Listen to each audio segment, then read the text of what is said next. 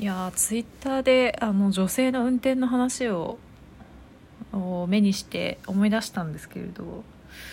ちょうどいちねんまえだったかな、えー、いちねんいじょうまえだったかもしれないですけど、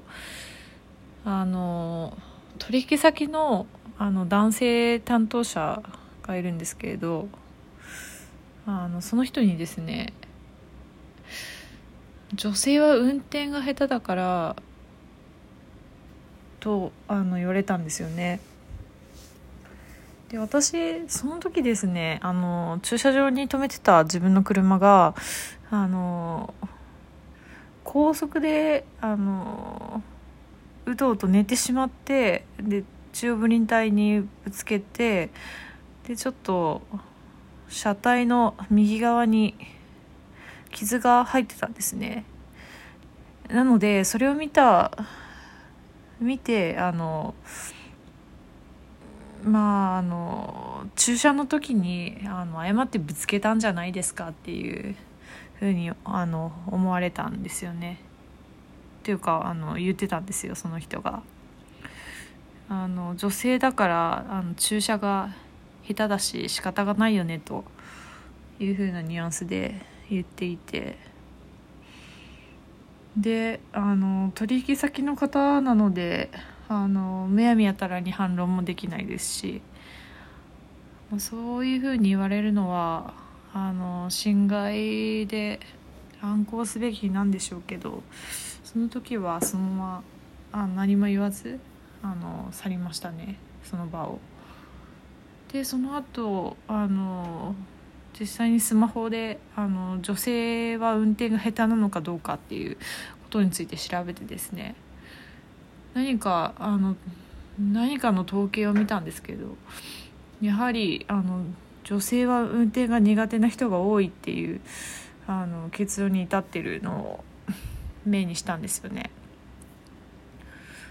で、まあ、その時はやっぱりあの女性は男性よりもあの運転の技術がないんだ、劣ってるんだって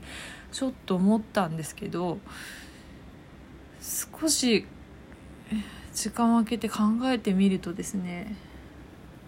まあ、もし仮にあの男性よりも女性の方があの事故を起こすのが多かったりとか、あの車の運転が下手だという結論に至ったとしてもですね、まずあの車を運転する仕事に就いているあの男性がついている男性が女性よりも多いんじゃないかなと思ったんですよね。で、でまだまだあの専業主婦の方が多い中で、まあ、女性が運転する機会って限られてるな。まあ、もちろん私のようにあの運転よくする人もいると思うんですけど、でそういったことを考えると、もちろんあの運転の経験が多ければ多いほどあの運転技術が上がるのは当然で、運転の経験が少ないのはあの比較的女性が多いので、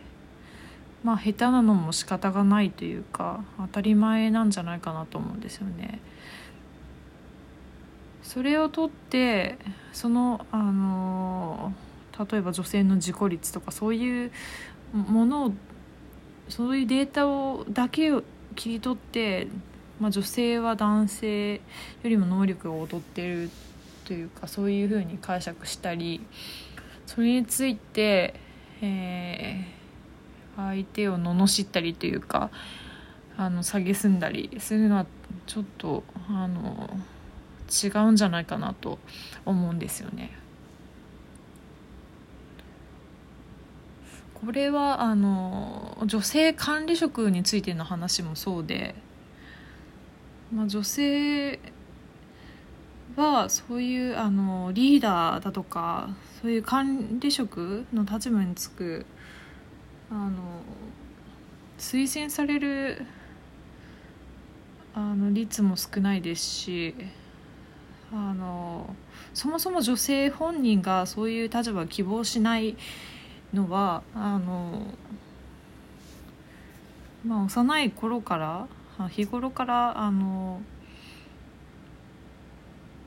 そういう男性と同じような経験をしてこなかったからだと思うんですよね。というのはそうですね、まあ、女性はあの任されないというかあの上の立場で人を導く経験が少ない、